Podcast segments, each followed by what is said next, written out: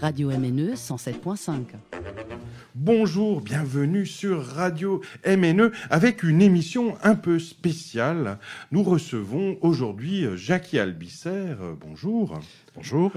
Ah, Jackie Albisser pour une émission entretient une vie de coiffeur tout simplement parce que euh, ta vie se confond presque avec euh, celle de Mulhouse et puis qu'on a euh, toute une carrière qui rebondit dans cette ville et son agglomération et que c'est l'occasion de parler des 70 dernières années, peut-être 80 euh, dernières années, avec euh, un métier euh, indispensable pour la plupart des Mulhousiens et tout un tas d'angles possibles pour parler de coiffure, hein, à travers la mode, bien sûr, à travers la formation nécessaire pour arriver à ce métier, à travers l'aspect économique, chef d'entreprise également, un, un aspect social évident, puisqu'on le verra plus tard, mais il y a une volonté aussi d'aller vers euh, des clientes, euh, des clients euh, qui sont pas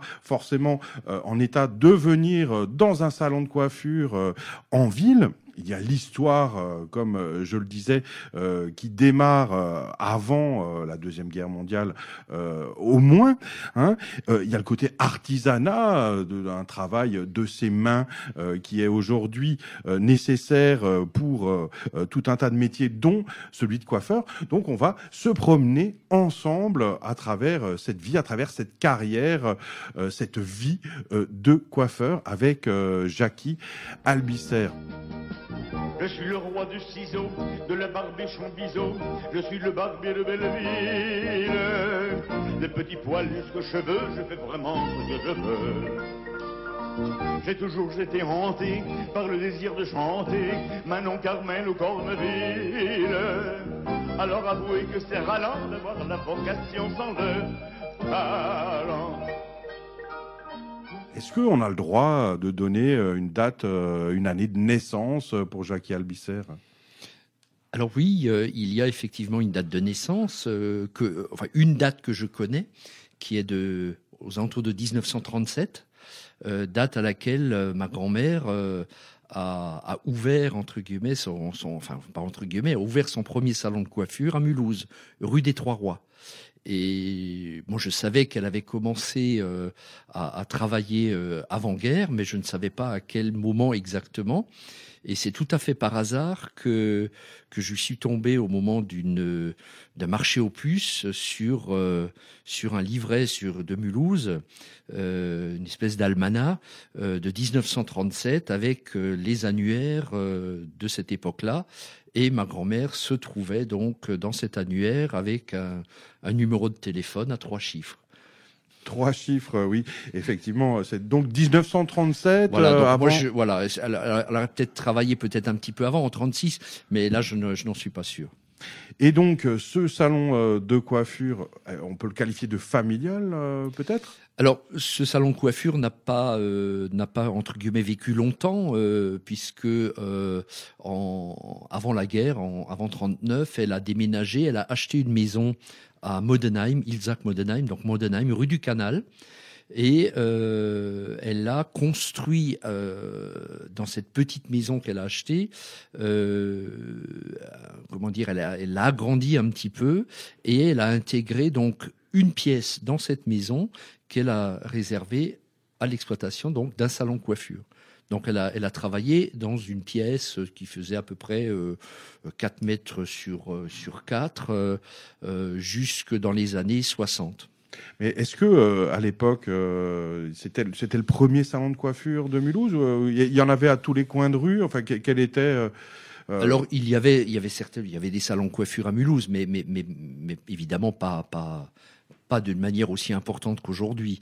Euh, à, Modenheim, c'était c'était vraiment le, premier salon de coiffure euh, qui qui, euh, qui était utilisé euh, de manière euh, de manière commerciale, quoi. Et donc, euh, est-ce que euh, ça, c'est ça qui a signé euh, une envie de devenir coiffeur, ce, contact avec le métier via la famille, via une grand-mère C'est ça qui a donné envie C'est qu'est-ce qui t'a amené à, à, plonger dans ce métier très tôt en plus? Oui, c'est-à-dire que la, la, comment dire le ma mère a, choisi également ce métier de, coiffeuse. Euh, donc c'est vrai que j'ai baigné euh, très rapidement euh, dans, dans, ce salon de coiffure, puisque ce salon a été exploité jusqu'en 63. Moi, je suis né en 57.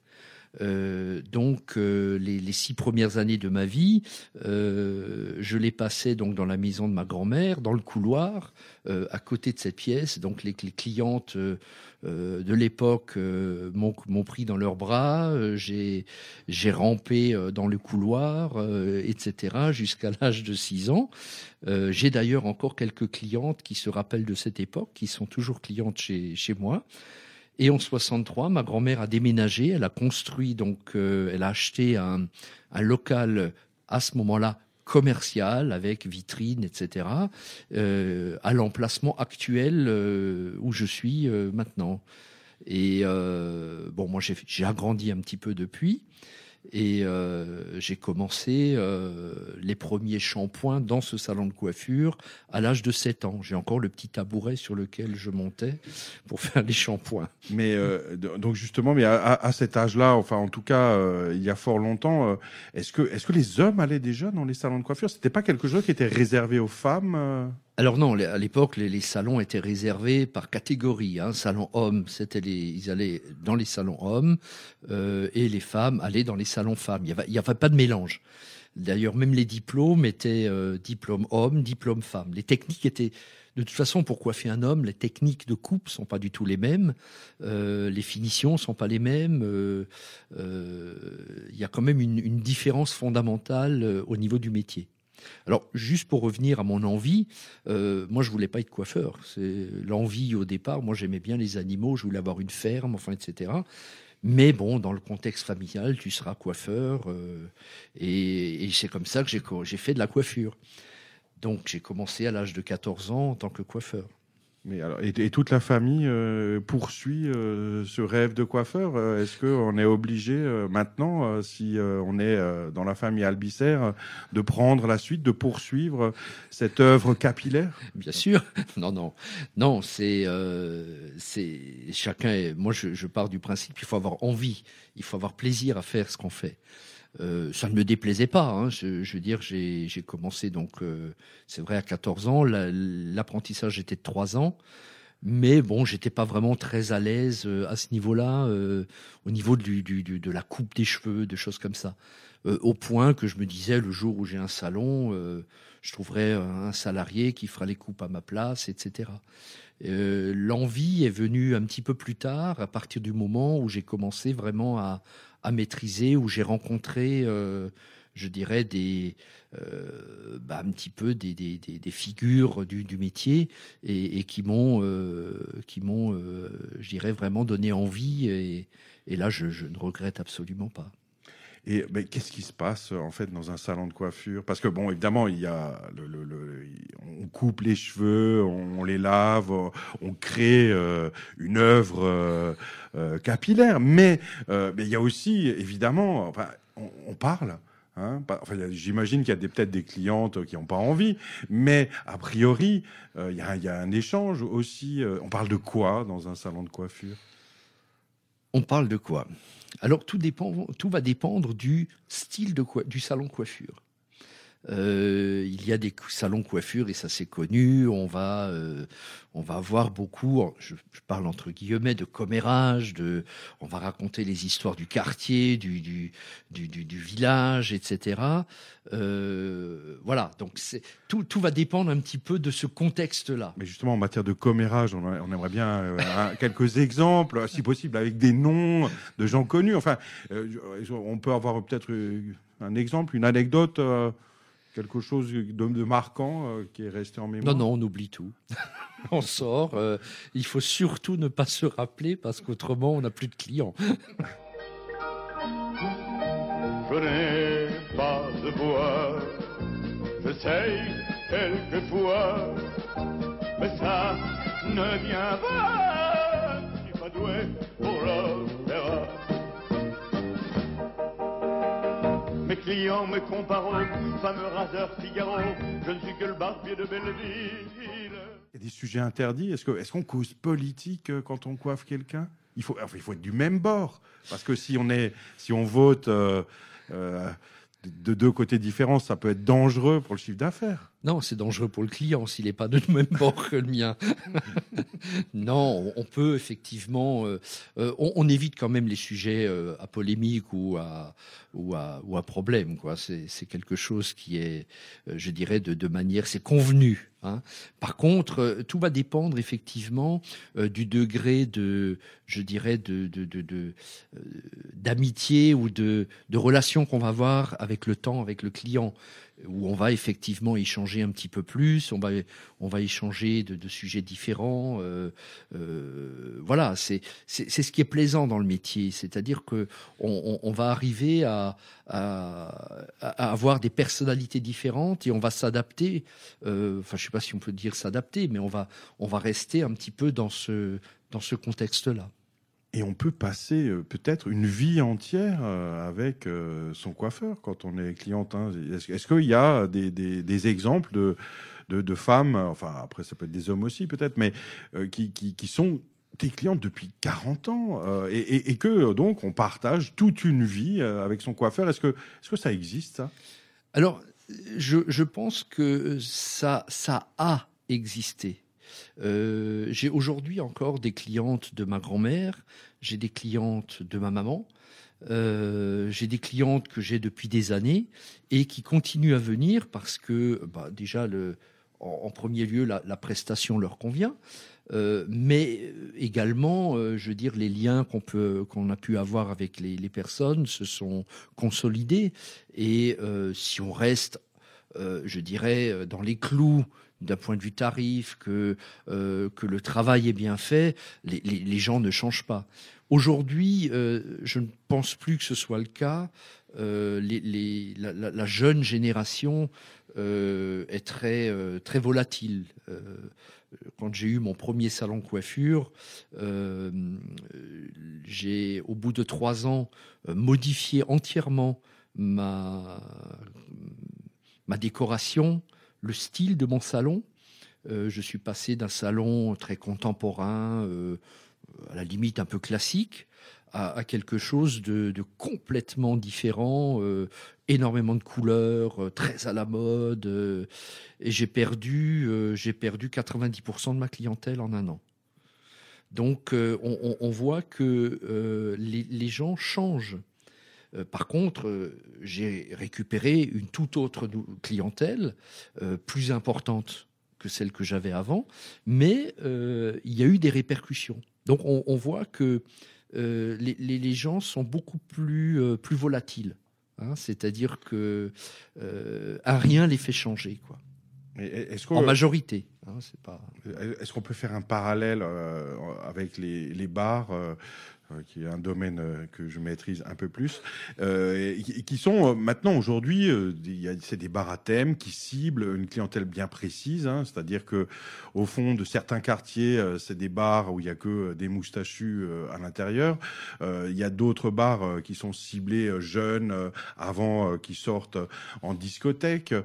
d'autres jouent la carte famille, venez avec vos bébés, vos landaux, vos enfants. Enfin voilà quoi, il y a toute une, une gamme et, il n'existe plus euh, de lieu où euh, tout le monde se rencontre. Est-ce que c'est est, la même chose pour les salons de coiffure? Il y, a, comme ça euh, des cibles, comme à l'image d'un réaménagement du salon de coiffure qui est le tien, qui, a changé la clientèle? Oui, c'est-à-dire que le, le, le style qu'on va, qu'on va donner à son salon de coiffure va, va intégrer également euh, un type de clientèle. Des gens vont être plus à l'aise si on va faire un décor blanc avec des meubles blancs, des fauteuils blancs, euh, tout le monde habillé en blanc. Euh, on va avoir un type de clientèle qui aime bien ce décor au départ. Hein. après, il viendra aussi peut-être pour le travail, enfin j'espère. Euh, et si on fait un autre décor qui va être plus classique, plus euh, euh, avec un mobilier tout à fait différent, avec une enseigne différente, bah, ça va attirer d'autres clients. Donc c'est vrai qu'on peut segmenter également sa clientèle par rapport à ça. Moi, je reste un salon coiffure, je dirais classique, ce qu'on appelle classique, pas forcément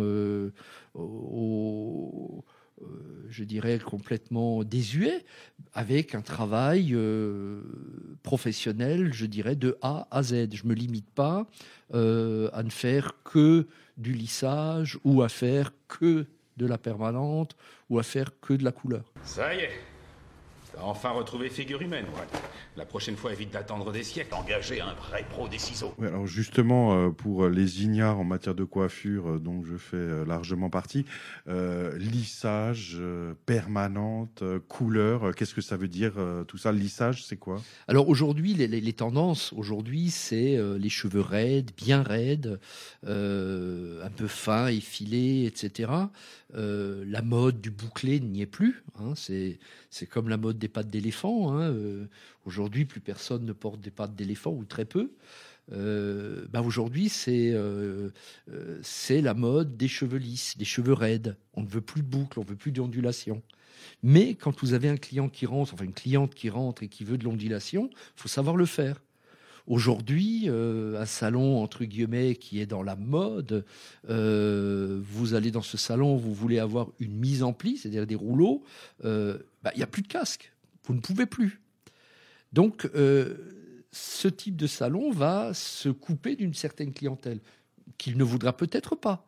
C'est pour ça qu'il n'a pas non plus. Donc, il s'agit de choisir ce qu'on veut faire. Est-ce qu'on reste dans une euh, démarche généraliste? Est-ce qu'on se spécialise? Euh, tout, ça fait que il y a des, je dirais, une segmentation de la clientèle. On parlait de, de couleurs aussi. Alors moi, j'ai découvert la dernière fois que j'avais euh, les cheveux rouges que avant euh, de poser une couleur, il fallait faire une décoloration, hein, c'est-à-dire euh, enlever toute la couleur déjà contenue dans, les cheveux. C'est pas un peu violent ça, une couleur? C'est pas agressif pour le cuir chevelu? Alors, il y, a ce qu'on doit faire et qui nécessite une méthodologie. Euh, dès que vous passez les mains dans les cheveux, c'est agressif. J'exagère. Mais voilà. Donc, euh, effectivement, euh, en colorimétrie, c'est un métier vraiment dans notre métier. En, colorimétrie, en colorimétrie si vous voulez faire quelque chose de plus foncé, il n'y a pas de problème, vous rajoutez des pigments. Si par contre, vous voulez faire quelque chose de plus clair, euh, ou modifier euh, des reflets euh, trop importants, vous allez être obligé de détruire ces, reflets. C'est des pigments qui se trouvent dans le cheveu. Et donc, bien sûr, on va utiliser des produits qui vont être adaptés pour faire ce type d'opération. alors, bien sûr, on peut dire que c'est violent, oui, mais euh, c'est pas violent au point d'abîmer le cuir chevelu. Euh, le cheveu, c'est autre chose. Ça va dépendre de la maîtrise du coiffeur. S'il oublie la cliente euh, avec les temps de pause, euh, il aura peut-être un peu de soucis, la cliente aussi. J'ai aussi découvert que, en fait, le cheveu gris n'existe pas. Hein. alors oui, alors oui, c'est souvent, c'est pas une couleur. Hein. le, alors on, parle de gris de manière générique, mais le gris c'est un mélange. Le gris c'est un mélange de cheveux, de cheveux naturels, donc ça peut être quelqu'un qui peut être euh, châtain, blond. On va avoir des cheveux blancs là-dedans. Et il va devenir ce qu'on appelle cendré, comme de la cendre. Ça va être un, ça va être un gris un peu cendré. Euh, donc plus il a de cheveux blancs, plus ce gris va être clair. C'est un mélange de, de, de, de, cheveux naturels et de, et de. Si quelqu'un a des cheveux foncés et, et devient gris, entre guillemets, il va avoir des cheveux blancs et ça va devenir ce qu'on appelle du poivre et sel. Poivre pour les cheveux noirs, sel pour le blanc. Et donc, bien sûr, plus il aura de cheveux blancs, et plus ce gris va être clair. Les, cheveux blancs, c'est très rare, c'est très très rare. il restera toujours un petit peu de cheveux euh, foncés dans la nuque ou sur les côtés. Euh, blanc, c'est vraiment, euh, il n'y en a pas beaucoup. Il y, a- une autre question euh, qui me turlupine depuis des années. Je suis vraiment heureux euh, d'avoir en face de moi euh, Jackie Albisser, qui j'espère va pouvoir y répondre. Pourquoi des personnes âgées qui ont les cheveux blancs prennent des teintures violettes euh, Ah. dans, dans les cheveux Parce que je- Ah, faut- d'où vient ce violet? C'est c'est- Alors, il quelle faut- motivation? Quelle motivation? Ben, c'est, c'est une motivation, j'en ai parlé au début de, de euh, où je ne sais plus si nous avions eu l'entretien tout à l'heure. Euh, il il y a quelques années, des- les, les gens ne se lavaient pas autant les cheveux. Et il faut remonter donc aux années, euh, je dirais 60, 60, 70, où les gens qui avaient des cheveux blancs, qui ne se lavaient pas les cheveux, ou peu, ou qui avaient des cheveux très gras, avec le sébum, ce sébum rendait les cheveux jaunes. Et donc, euh, laissait euh, une couleur qui était vraiment pas très belle. Et pour éviter d'avoir du jaune, ça c'est de la colorimétrie, on met pas du bleu, mais on met du violet. Le violet va neutraliser le jaune. Alors, quand on met un petit peu de violet pour neutraliser le jaune, le cheveu devient bien blanc. Mais les femmes, comme elles avaient quand même des cheveux qui étaient assez jaunes, ça ne suffisait pas. Donc on avait des, rinçages, comme de la couleur, hein, c'est voilà, euh, qu'on appliquait sur le cheveu, et puis qui donnaient un petit reflet bleuté. Et au fur et à mesure, euh, quand on est habitué au petit côté un peu bleuté, ben, elle voulait un petit peu plus. Et, comme toujours, il y a des gens qui, euh, bah, qui, pas qui exagèrent, mais qui ont, qui ont pris l'habitude, ça leur plaisait bien. Et puis, euh, bah, le cheveu devenait de plus en plus bleu, et puis elle trouvait ça très beau. D'où ces cheveux bleus. voilà. Et doucement, doucement, doucement, c'est bon, c'est bon. Doucement. On pas avoir des, calibres aussi gros. C'est pas, c'est pas, qu'est-ce que t'as fait là Regarde, je te jure, sur la tête de ma mère, ça va, ça va, ça va. Quoi, quoi Sur la tête de ta mère, quoi Pourquoi tu jures Pourquoi tu jures Je jure parce que je te dis, y a rien. Et là, il fait froid là. Pourquoi il fait froid là Mais parce qu'il fait froid, c'est rien ça, c'est parce qu'il fait froid ici, c'est tout. Quoi, il fait froid ici Et voilà, ça va. Écoute, écoute-moi, sans déconner, je te dis, moi, je vais égaliser et ça va, ça, c'est rien. Rachida, arrête Vas-y, fais voir, fais-moi voir. Vas-y, fais-moi voir. sans déconner, de la confiance, hein, voilà.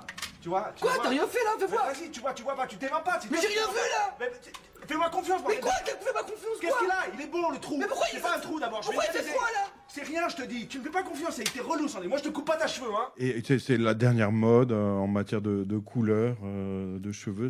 C'est quoi euh, aujourd'hui? C'est très difficile à répondre. Euh, Je, je crois qu'on n'a vraiment plus vraiment de mode. On a des, on a des, euh, des tendances générales.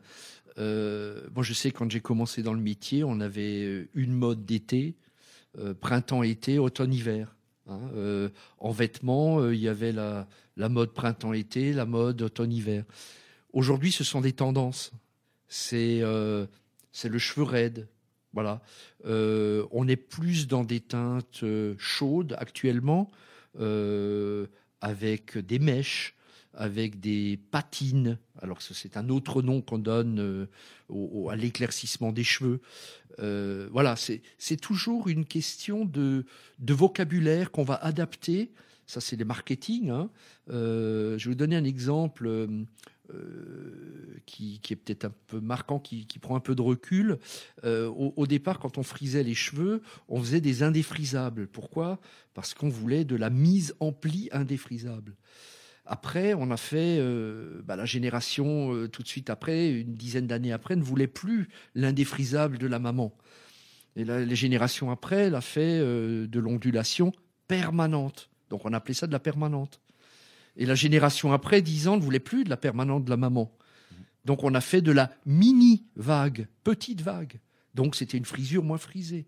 Et puis dans la période aussi, là ça s'est accéléré, trois ans après, la génération après ne voulait plus de mini vague. Donc on a fait un décollement de racines. Donc c'était toujours de l'ondulation, mais différent. Un décollement de racine, ça, ça m'intéresse. C'est quoi ça? On tire sur le cheveu Voilà. jusqu'à qui? Qu'on l'arrache? Non, c'est tout simplement le nom qu'on a donné à la même technique, c'est-à-dire de frisure du cheveu. Alors bien sûr, la mode ayant changé, on avait, on n'allait plus non plus faire une choucroute sur la tête. On a adapté ce type, ce type d'ondulation Et le décollement de racine est tout simplement une frisure plus souple qui fait simplement un effet de décoller la racine. C'est-à-dire que le cheveu, au lieu de retomber plat sur la tête, va donner un décollement de la racine, va donner un petit mouvement sympa. Voilà. Donc c'est encore des techniques qui sont utilisées aujourd'hui pour des gens qui ont des cheveux très plats, quoi. Voilà. En tout cas, tout le monde ou presque a des cheveux et donc euh, tout le monde a besoin d'un coiffeur. C'est sans doute euh, l'avenir euh, d'un métier qui s'inscrit dans la durée, peut-être même dans l'éternité. Je voudrais être un fauteuil dans un salon de coiffure pour dames.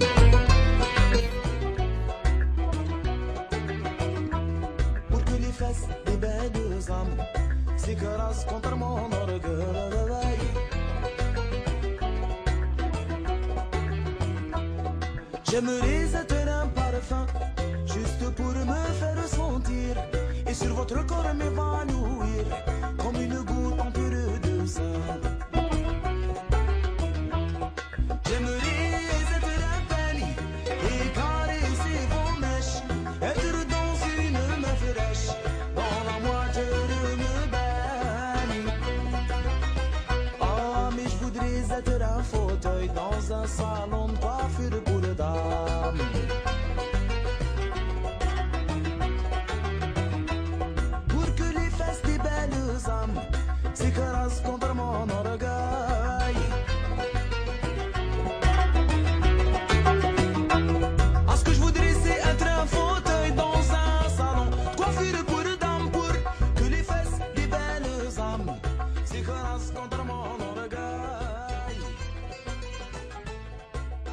Une vie de coiffeur avec euh, Jackie Albisser euh, sur euh, Radio MNE et une citation de grand-mère pour poursuivre cet entretien au long cours. Si je vais euh, chez le coiffeur, c'est pour ne pas payer le psy. Euh, c'est peut-être euh, vrai, peut-être que pour certains, c'est la sortie du mois, du trimestre. D'ailleurs, on, se coupe les cheveux quand, combien de fois C'est quoi le, bon rythme j'imagine très souvent pour le chef d'entreprise que tu es, mais, sinon, ça ressemble à quoi le rythme? Alors, je, voudrais juste revenir sur la citation euh, que tu avais euh, évoquée. Euh, L'Oréal, pour pas pour pas les nommer, ont ressorti un- une maxime et qui, colle tout à fait à, ce, à cette citation de, grand-mère. Le coiffeur recoiffe-moi le moral. Et, c'est vrai, c'est-à-dire que quand on ressort de chez le coiffeur, ben, on on n'est plus dans la même peau. hein. On, a, on, se sent mieux, même si on, euh, entre guillemets, n'a pas vidé son sac, on n'a pas discuté. Euh, je dirais, on, est déjà dans de meilleures dispositions euh, esthétiques et bien sûr morales aussi. Alors le, rythme, le bon rythme, effectivement, pour le chef d'entreprise, ça va être le plus souvent possible. En, réalité, ça va dépendre de la coupe de cheveux du, du client. Il y a des, je dirais, des limites minimum, maximum en fonction de la coiffure choisie. Euh, le rythme, de passage a évolué quand même avec le temps. Euh, il y a quelques années en arrière, quand on a commencé à faire les, premières coupes au ciseau, le- le rythme était de trois semaines, quatre semaines. Parce que toute la masse de cheveux a été, coupée euh, sur très très peu d'épaisseur, sur très peu de longueur. Donc elle nécessitait un entretien très très souvent. Aujourd'hui, on est dans des coupes euh, dégradées, on est dans des coupes euh, où tous les cheveux sont un peu de la même longueur. Bon, le, rythme va dépendre un petit peu de, je dirais aussi des finances du, client, mais ça va être aux alentours de, de trois mois, deux mois. Sachant que même si on laisse pousser les cheveux, euh, quelqu'un qui va laisser pousser ses cheveux, par exemple, pendant un an, décide, voilà, j'ai décidé de laisser pousser mes cheveux, je vais attendre un an, puis je vais retourner chez le coiffeur pour égaliser les pointes. Quand cette personne va revenir chez le coiffeur, le coiffeur va lui recouper quasiment autant de cheveux que ce qui a repoussé. Parce que le cheveu va s'abîmer au bout d'un moment. C'est-à-dire le cheveu, c'est un petit peu, si on peut donner une image, c'est un peu comme un, euh, un arbre au niveau de la structure. Il y a des fibres à l'intérieur, il y a des, il y a des, euh, des faisceaux de, de, de fibres, de, de, câbles, etc. Ce qui fait que euh, si la coupe n'est pas faite régulièrement, il y a des fourches. Et ces fourches, contrairement à ce qu'on croit, euh, ne restent pas aux pointes. C'est-à-dire que, imaginez un arbre qui se fait foudroyer, hein, la pointe, elle casse. Eh ben, le cheveu, c'est un peu pareil. Euh, la, pointe est explosée, mais elle va se fendre. Le cheveu, bien sûr, ça va remonter vers la racine. Et l'arbre, bah, tout simplement, il va se fendre, il va pas rester entier. Bah, c'est un petit peu pareil. Et au bout de, si on entretient les cheveux, ce phénomène va apparaître à peu près au bout de trois mois. Et au bout des trois mois, il faut couper à peu près un centimètre. Et là, on revient à une situation normale. On aura coupé un centimètre, mais on en a gagné deux. Si on ne fait rien, la fourche va remonter. On dit, tiens, je vais attendre quatre, quatre mois, puis je coupe un centimètre. Faux. Va falloir couper au moins deux. Parce que la fourche aura remonté dans, le, ch- dans la masse. Voilà, c'est un petit peu technique, mais voilà. Madame Stitzer, on fait vos cheveux? Laissez-vous aller, Madame Stitzer. Je suis là pour voir à tout. Oh, merci, jeune homme. Merci à vous. Est-ce que, est-ce que les clients sont, sont, sont sensibles euh, à, à ce, ce genre d'explication technique? Est-ce qu'on on réussit à les convaincre de venir plus souvent euh, en leur parlant euh, d'arbres euh, et, de fourches Le, gros problème aujourd'hui, c'est que les, gens font leur propre mixture, c'est-à-dire que euh, ils prennent à gauche et à droite des informations euh, bah, euh, euh, qui ne sont pas forcément du, professionnel et, font un peu n'importe quoi. C'est un petit peu ce que je, constate au fur et à mesure de, je dirais, de ma vie de coiffeur. C'est-à-dire, vous avez beau expliquer aux gens euh, ou aux clients ce qu'il ce faudrait faire, euh, il y en a très peu qui sont, euh, euh, je dirais, motivés. euh, bah, on a envie de cheveux longs, on n'a pas envie d'aller couper, donc on coupera pas. Mais après, on a oublié que le coiffeur a dit qu'il fallait quand même reprendre un petit peu les points. Voilà. Alors, mais un salon de coiffure, évidemment, c'est aussi une entreprise. hein. C'est donc aussi un chef euh, d'entreprise, euh, en l'occurrence euh, Jackie Albisser. Euh, C'est un chiffre d'affaires, c'est de la TVA, c'est des taxes euh, professionnelles, euh, c'est des emplois, euh, des, des, des, salariés. Euh, Qu'est-ce que ça représente aujourd'hui, euh, Arthur, Elisa euh, et, et- et- et les différentes euh, boutiques, euh, salons de coiffure, activités existantes euh, aujourd'hui euh, avec euh, Jackie Albisser Alors l'activité aujourd'hui, elle est, elle est, elle est multiple parce qu'aujourd'hui, on est obligé de, s'adapter à ce qu'on appelle le marché de la coiffure. Donc j'ai des, je dirais des des zones d'activité diverses, c'est-à-dire je fais ce qu'on appelle de la coiffure classique en salon de coiffure, Euh, mais j'interviens aussi euh, dans le cadre de, de traitements de chimiothérapie, donc ce qu'on appelle les prothèses capillaires. Euh, donc là, ça c'était par rapport à un salon de coiffure que j'avais en, en centre hospitalier pendant une trentaine d'années. On y reviendra et- tout à l'heure. et que, qui est toujours pratiqué. hein. Il y a également la, la coiffure en maison de retraite. J'interviens euh, dans une dizaine de maisons de retraite avec euh, une approche euh, euh, particulière euh, pour la prise en charge de- des, personnes euh, en, situation de handicap euh, ou, de, euh, je dirais, de euh, propre à- comment dire, qui n'ont plus les capacités de bouger euh, comme euh, une cliente, euh, je dirais, valide en salon de coiffure classique. Donc j'ai du matériel spécifique que j'ai adapté, que j'ai également acheté pour intervenir en salon de coiffure. hein. donc euh, je le précise, c'est pas du, c'est pas en chambre parce que là c'est presque pas possible. euh, en maison de retraite. Et puis, il y, a, une activité également, un secteur aussi qui est en plein, euh, en, plein boom. C'est le, c'est pour les hommes, pour les calvities. On, arrive maintenant à avoir des solutions complètement indétectables avec des techniques comme euh, ce qu'on appelle la dermo-intégration ou la dermofusion.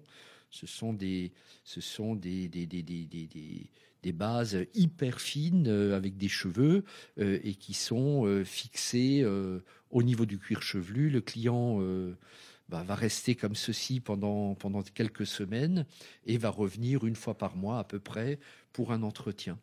Mais euh, peut-être que pour lutter contre la calvitie, euh, la boule à zéro, c'est pas euh, la meilleure solution. Est-ce que et ça se pratique d'ailleurs en, salon de coiffure Non, alors la, boule à zéro ne se pratique pas en salon de coiffure, mais le, problème est un petit peu inverse. C'est pas, pas pas forcément la solution.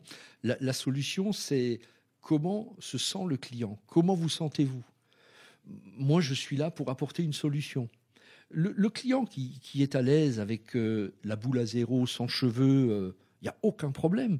Euh, il va même pas se poser la question d'avoir des cheveux.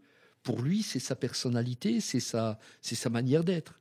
Par contre, celui qui a envie de cheveux et qui va se retrouver avec une chute de cheveux, bah, on peut peut-être apporter une solution. C'est, là où je vais intervenir. Je vais, je vais pas dire à toutes les personnes qui ont des problèmes de calvitie, euh, c'est ça qu'il vous faut. En réalité, on est là pour apporter une solution à un problème, que ce soit en coiffure classique euh, ou en cas de chute de cheveux. Voilà. Et est-ce qu'il existe des clients, des clientes euh, qui ne savent pas quoi faire avec leurs cheveux et qui vous confient euh, euh, bah, faites ce que vous voulez, faites-moi une coupe de cheveux qui me va. Qui me va, voilà. je- Est-ce que ça, c'est, on arrive à gérer ça Oui, on pose les ciseaux et puis on ne fait pas. On commence à discuter. Parce qu'en réalité, c'est- pas du tout ce que dit la cliente. Elle ne dit pas faites-moi quelque chose qui me va. Parce que ça, on sait le faire. Mais à 9,9 fois sur 10, c'est loupé. Parce que c'est pas ce qu'elle vous demande, la cliente ou le client. Il vous demande faites-moi quelque chose qui va me plaire. Ce qui n'est pas du tout la même chose. C'est pour ça qu'il y a des, grosses erreurs dans les coiffures, en coiffure. C'est-à-dire que le, coiffeur se sent, en tant qu'artiste, il s'éclate. J'ai fait la même chose hein, euh, dans, mes jeunes années. Euh, hein, je, voilà, c'est moi le meilleur. Et puis j'ai fait quelque chose qui va à la cliente. Oui, mais ça lui plaisait pas. Elle n'avait pas envie de cours, ou elle n'avait pas envie de Milon, ou elle n'avait pas envie de la frange, ou elle n'avait pas envie, parce qu'elle euh, ressemblait à sa belle-sœur ou à son beau-père, enfin belle-mère ou machin. Euh, donc voilà. En, réalité, euh, il, va falloir avoir une discussion avec la personne. Donc on commence pas à couper. On essaie déjà d'approfondir et voir ce que un peu plus profond. Donc on revient à ce qu'on disait tout à l'heure. recoiffe-moi le moral, et, etc., etc. Mais, mais j'imagine que, je sais pas si par euh, le plus grand des hasards ou euh, enfin, des erreurs sont possibles, si on coupe trop, par exemple, et que, que la personne euh, sort du salon de coiffure avec quelque chose qui lui plaît pas du tout, mais c'est un drame. Est-ce que ça, co- comment gérer ça? Enfin, est-ce que là, qu'est-ce qu'on fait à part pleurer Qu'est-ce qui? Bah, disons que on- je viens sur le plan juridique. Euh, le, coiffeur a une obligation de moyens. Il n'a pas une obligation de résultat. Donc dans le pire des cas, euh, la cliente, bah voilà, elle elle se retrouve avec sa coupe trop courte. Bon, ça c'est, j'irais l'aspect juridique. Maintenant, euh, en réalité, si ça arrive, c'est que le dialogue n'a- pas été fait ou, ou- ou c'est mal exprimé ou, ou a été mal euh, mené. Euh, il, s'agit de, je dirais, de, vérifier si le langage ou les mots que va utiliser la cliente ou le client euh, sont ceux effectivement euh, adaptés à ce qu'elle demande. Hein, Est-ce que euh, si je vous demande, euh, si je vous dis, voilà, ou si je te dis, euh, montre-moi du blond. Hein, euh, le- les, femmes vont certainement se reconnaître, vont chez le coiffeur, faites-moi du blond. Mais euh, le blond, c'est pas le blond Marilyn Monroe. Le blond, c'est foncé. Le blond, c'est c'est ce que tu as. Et tu vas dire, bah non, je suis pas blond. Ouais, on dirait châtain. brun plutôt, ouais. Voilà. Châtain, ouais. Voilà. Et, et c'est ça. C'est-à-dire qu'il y a, euh, il y a un différentiel entre, entre ce que les gens ont dans la tête et dans ce qui est véhiculé euh, dans, dans le langage de tous les jours et le côté technique. Et c'est c'est cette difficulté de parler la même langue. Donc, si la cliente est partie avec du trop court, ben, soit le coiffeur est très mauvais, il n'a pas du tout géré euh, la technique, ce qui peut arriver aussi, hein. Euh, mais c'est souvent lié aussi au fait que bah, le, dialogue n'a pas été euh, fait au départ. Bonjour, je voudrais prendre rendez-vous.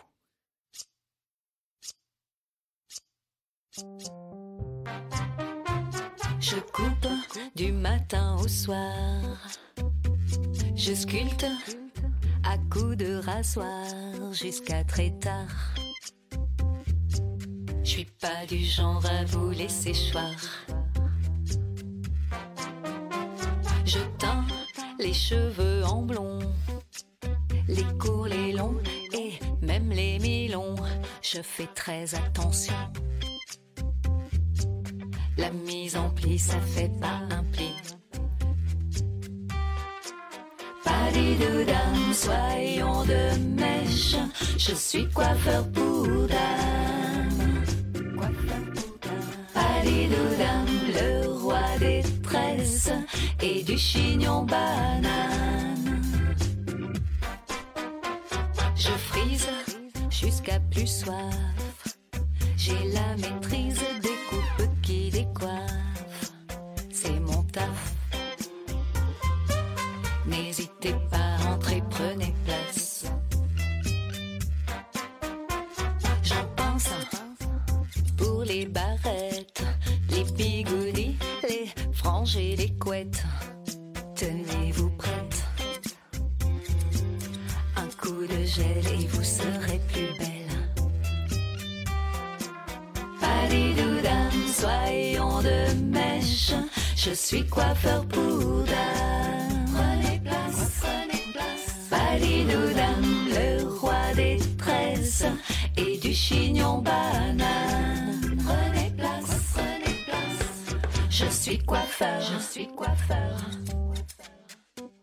Je sais quoi faire, je sais quoi faire.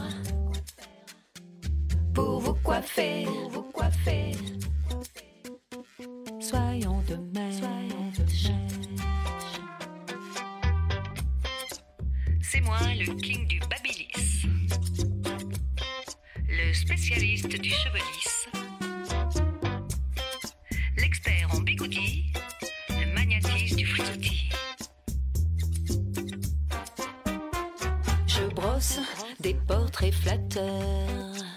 pour un brushing après une couleur. C'est tendance. Chez moi, on procède avec élégance. J'innove, je crée, je diffuse. Certains diront que j'ai la science infuse à la base. Surtout ne dites pas que je vous soyons de mèche. Je suis coiffeur dame. Prenez place, prenez place. Palidoudam, le roi des tresses et du chignon banane. Prenez place, prenez place. Palidoudam, soyons de mèche. Je suis coiffeur dame. Prenez place, prenez place. Palidoudam, le roi des tresses et du chignon banane. Prenez place, prenez place. Je suis coiffeur, je suis coiffeur. Je sais quoi faire, je sais quoi prenez place, prenez place. Pour vous coiffer, pour vous prenez place, prenez place. Soyons de mèche, soyons de mèche. Est-ce que ce, ce secteur de la coiffure euh, est pas euh, sexiste dans le sens où les, hommes payent deux fois moins euh, que les femmes pour une coupe de cheveux. Est- Est-ce que euh, c'est véritablement le sexe qui détermine le, travail et la masse de travail nécessaire? Est-ce que c'est pas tout simplement la coupe qui peut être la même pour un homme et une femme parfois Alors, la différence de prix est quand même liée au fait qu'il y a moins de temps de travail, parce que le prix va être sur- surtout dépendre du temps de travail. Nous avons une, euh, je dirais, euh, un métier où c'est le temps passé qui coûte cher. C'est pas vraiment les produits, euh, sauf en coloration. Mais chez nous, ce qui coûte cher, c'est le temps. Euh, une coupe homme va quand même prendre moins de temps euh, qu'une coupe femme, avec ensuite le séchage derrière, ensuite, etc., etc. Les, D'où les- les d'où la différence. Pourquoi les sécher? Alors, pourquoi les sécher? Parce que euh, si on ne sèche pas, ben, ça, ça ne va pas donner forcément un aspect euh, très, je dirais, très esthétique. Hein. C'est-à-dire que le cheveu va suivre un petit peu euh, son chemin, qui n'est pas forcément le chemin voulu par, euh, par la coiffure. Alors, si, on reste euh, chez les hommes, il me semble qu'il y a une mode, enfin en tout cas, il y a le retour du barbier. hein. Il me semble que le barbier, enfin à Mulhouse en tout cas, avait disparu il y a euh, 10 ou, ou 20 ans. Et aujourd'hui, on voit apparaître des barbiers presque à, chaque euh, coin de rue. Et euh, pourquoi euh, ce retour Bah, voilà, c'est l'effet de mode, hein, c'est les tendances, c'est ce que quelque chose qui, qui, qui vient au goût du jour. Les hommes ont aussi envie de, de s'occuper d'eux. La barbe, bon, c'est bien, euh, mais il y a différents types de barbe. On peut avoir une barbe complètement ébouriffée, mais une barbe, ça se travaille aussi. Euh, Il y a des produits, euh, il y a, un entretien. Hein, c'est pas quelque chose d'innocent, ça se taille. Euh, on laisse pas pousser n'importe comment. la, barbe va être taillée au niveau du, cou, elle va être taillée au-dessus des joues. Enfin, sauf si on veut re- re- ressembler à l'homme des bois. Mais euh, voilà, donc euh, euh, c'est une tendance. Maintenant, je ne sais pas ce que ça va donner. Moi, j'ai j'ai vu l'autre jour, malheureusement, un, collègue qui a déposé le bilan en tant que barbier. Voilà, donc c'est très rapide aussi. Je veux dire, on- n'a pas non plus une pléthore de possibilités de, de, de salons de coiffure qui vont faire cette spécialisation.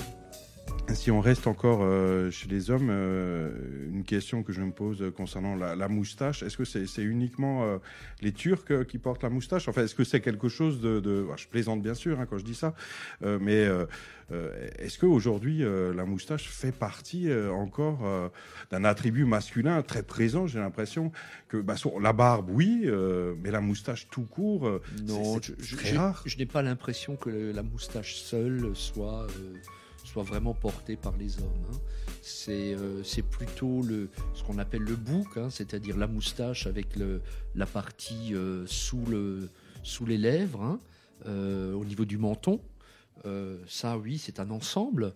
Ou alors la barbe, mais bon, c'est vrai que la moustache tout seul, à quelques rares exceptions près. J'ai un collègue qui porte une moustache énorme et qui est champion de France de, de, Des moustachus. de- de- pas des moustachus, mais d'un type de moustache. Voilà. Il sera d'ailleurs euh, aux fêtes d'octobre, euh, le, le- le 15 octobre, euh, à Mulhouse. Alors, il y, a- il y a plusieurs façons de, de pratiquer euh, la coiffure. Il y a le salon de coiffure, euh, comme Arthur et Lisa, classique, euh, traditionnel. Et puis, ben, on peut aussi sortir du salon. Et là, tu as mené des expériences euh, novatrices euh, bah, dans les maisons de retraite, euh, dans, euh, à, l'hôpital euh, du Munchberg. Euh, euh, pourquoi aller, euh, pourquoi sortir? Pourquoi ne, pas rester euh, dans son salon à attendre euh, la cliente? Alors, l'hôpital du Munchberg, j'avais le salon coiffure dans l'hôpital du Munchberg. hein, donc ça, c'était vraiment un salon coiffure. Euh, en maison de retraite, c'est tout simplement, euh, euh, je dirais, une activité euh, propre que j'ai développée parce que je me suis rendu compte que en maison de retraite, les, retraités avaient droit aussi à un service de qualité. Et donc, il fallait adapter, je dirais, le travail qu'on faisait. Alors, il fallait également trouver du personnel. Euh, parce que euh, bah, les personnes âgées euh, ont un vécu, ils ont des souvenirs, ils ont envie de parler, ils ont, ils ont une, une- approche un peu différente. Et donc, il faut également adapter, j'aime pas le mot, mais le coiffeur à ce type de clientèle. Là, c'est le chef d'entreprise qui parle. Euh, donc, ça ne s'adresse pas non plus à des gens euh, ou à des coiffeuses euh, qui sont plus dans le côté frivole. Il, faut des, il faut des personnes qui ont une empathie, qui ont une, une réelle volonté. Parce que sinon, le, je dirais, la mayonnaise ne prend pas. C'est-à-dire que le- la prestation va pas être de, bonne qualité. Je ne parle pas de la prestation que de coiffure. C'est-à-dire c'est un ensemble. Euh, et donc, euh, d'avoir cette empathie avec les personnes permet aussi d'avoir la patience.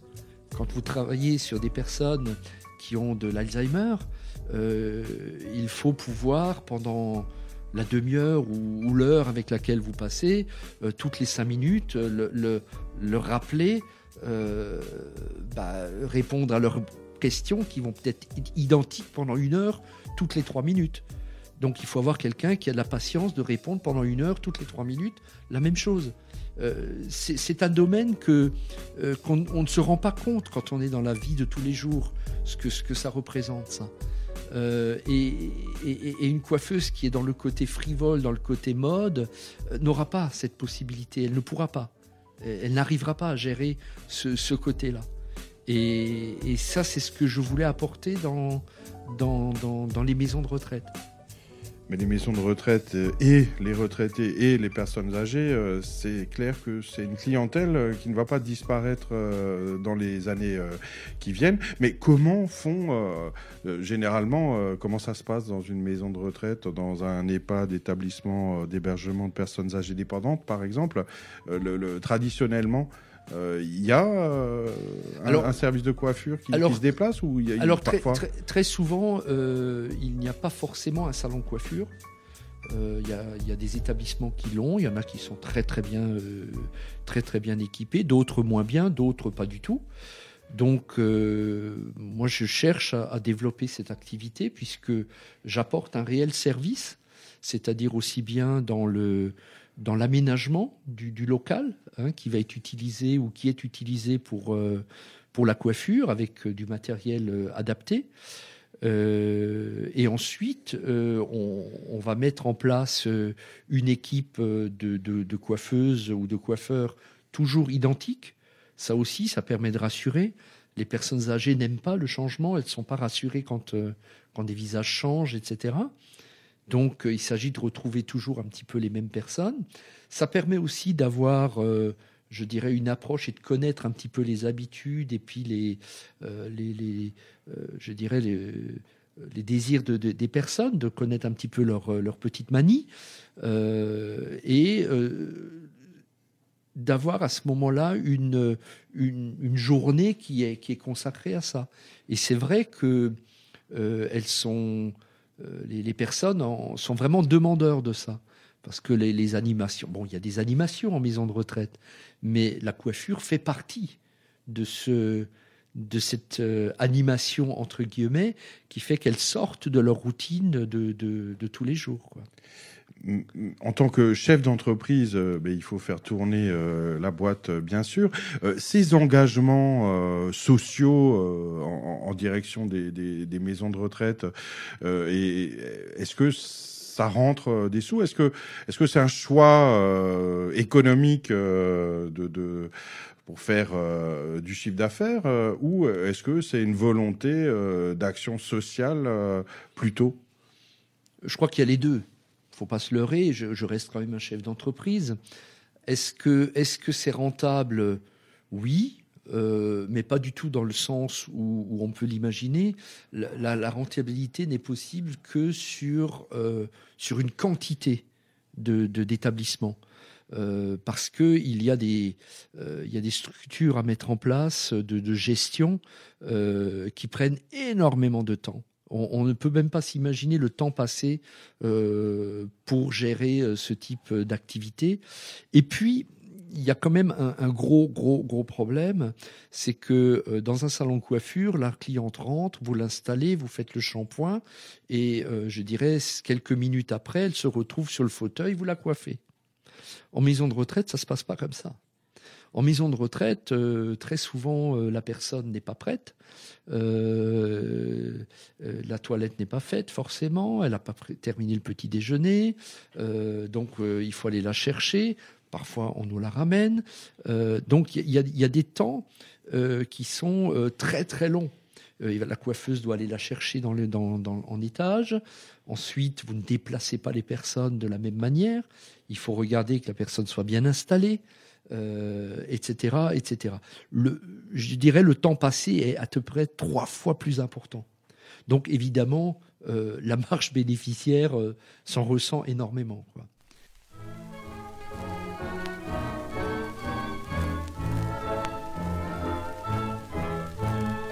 Si le grand Napoléon guerre gagnait la guerre chaque fois, Victor Hugo comme poète n'était pas bête, ma foi, c'est qu'ils étaient comme moi-même, qu'ils se donnaient à leur métier. Mon métier vraiment, c'est tout ce que j'aime, il me possède tout entier. Je suis coiffeur, c'est ma gloire et mon bonheur, car je crée en vérité de la beauté.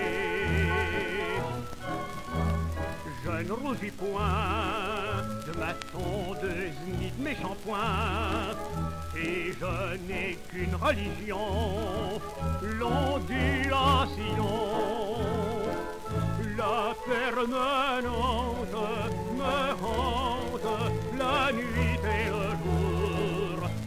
l'indéprisable m'accable de ceci toujours. Aujourd'hui, dans tout Paris, on admire ma mise en pli pour son chic et son brio. C'est moi Mario. Mais soigner les boucles, les frisures, sans la figure, n'est rien. Appliquons donc sur votre peau fine cette crème divine qui tient. Maçon le derme et l'épiderme, par tapotements et par friction. Pas longtemps bien sûr, mais d'une main ferme. Et maintenant faites bien attention. Je suis coiffeur, c'est ma gloire et mon bonheur, car je crée en vérité de la beauté. Je ne rougis point de ma tondeuse ni de mes shampoings, et je n'ai qu'une religion, l'ondulation. La permanente me hante la nuit et le jour. L'indéprisable m'accable de soucis toujours. Aujourd'hui, dans tout Paris, on admire ma mise en pli pour son chic et son brio. C'est moi, Mario. Quelle est la situation aujourd'hui euh, euh, du, marché euh, du cheveu à Mulhouse entre ces deux-là, entre les, des, gros et puis des, petits Comment se situer face à, eux? Je, crois que le, problème se situe un peu plus loin que ça. Aujourd'hui, et c'est un, c'est une évolution de la société, regardez n'importe où, on ne cherche plus une prestation. On, cherche un prix. Euh, on ne vend plus une prestation. On, vend du moins cher. euh, je, ne rentre pas dans, ce, dans, cette, euh, dans cette logique. On ne peut pas rentrer dans cette logique avec, des personnes âgées en, EHPAD. Sinon, on- bien sûr, on trouvera toujours moins cher. Mais est-ce que la, est-ce que la qualité de la prestation sera identique? Alors, il ne s'agit pas d'être le plus cher. Il, faut que la prestation soit au juste prix, tout simplement. Et euh, bah, ce prix, il est déterminé en fonction du temps passé, il est déterminé en fonction des salaires que je paye, en, fonction de, bah, de- des, frais fixes. Euh, et c'est la, multiplicité des, maisons de retraite qui fait que euh, bah, c'est viable. Sinon, ça ne l'est pas. Euh, comme, je, dis, euh, on, peut toujours trouver moins cher. Ça, c'est... Mais est-ce qu'on retrouvera la même qualité de, euh, de, prise en charge et de prestation Ça, j'en suis moins sûr. Mais justement, à quoi ressemble le prix d'une sortie chez le coiffeur? Une, euh, pour un homme, euh, ça va être aux alentours de, de, de 17-18 euros pour une coupe. Euh, et pour une, femme, ça va être aux alentours d'une quarantaine d'euros à peu près. Hein, C'est-à-dire que les, tarifs ne vont pas être forcément plus élevés qu'au salon de coiffure. L'avantage, c'est simplement, comme je disais, la multiplicité des établissements qui va faire qu'on peut s'en sortir. Et puis le fait aussi qu'il n'y a pas de temps mort. Hein, C'est-à-dire en salon de coiffure, euh, vous avez quand même pas mal de temps mort, euh, ce qui n'est pas le cas euh, quand on vient dans un établissement. On essaye d'avoir, je dirais, le personnel occupé. Et mais donc, il faut parfois un peu attendre euh, dans un salon de coiffure. Et, qu'est-ce qu'on propose euh, à ses clients? Est-ce que euh, est-ce qu'on leur offre euh, à boire euh, ou leur vend euh, du café, euh, du thé, euh, des rafraîchissements? Et, quels sont les les journaux euh, qui sont à disposition euh, des clients euh, ou des clients d'Arthur Elisa? Est-ce que c'est c'est Jour de France et, et Paris Match? Ou euh, est-ce que euh, il y a, d'autres euh, magazines et journaux euh, pour détruire quelques Alors, clichés peut-être. Ça, ça me rappelle une anecdote. J'ai un jour un client qui m'a dit que tout était parfait dans ce salon de coiffure. Je, j'étais, je le coiffais et puis il me dit euh, tout est parfait là-dedans, mais sur un air très sérieux. Et, et il dit mais, mais il manque une chose. Et donc j'étais vraiment, enfin pas inquiet, mais je me suis dit bon, qu'est-ce qui manque? Et, et le client se retourne et montre le, au milieu du salon, il y avait un bac de lavage, un shampoing, et il me dit là, une fontaine à bière. Voilà, donc euh, là, on ne sert pas de bière. Par contre, on offre bien sûr, euh, je, dirais, je dirais bien sûr le, café ou, un thé ou une tisane. Euh, nous avons également pour les clients et clientes un petit fauteuil, enfin un petit système massant qui permet de, de faire passer un peu le temps quand ils sont un petit peu en avance, parce que c'est aussi une particularité, je dirais, du, salon.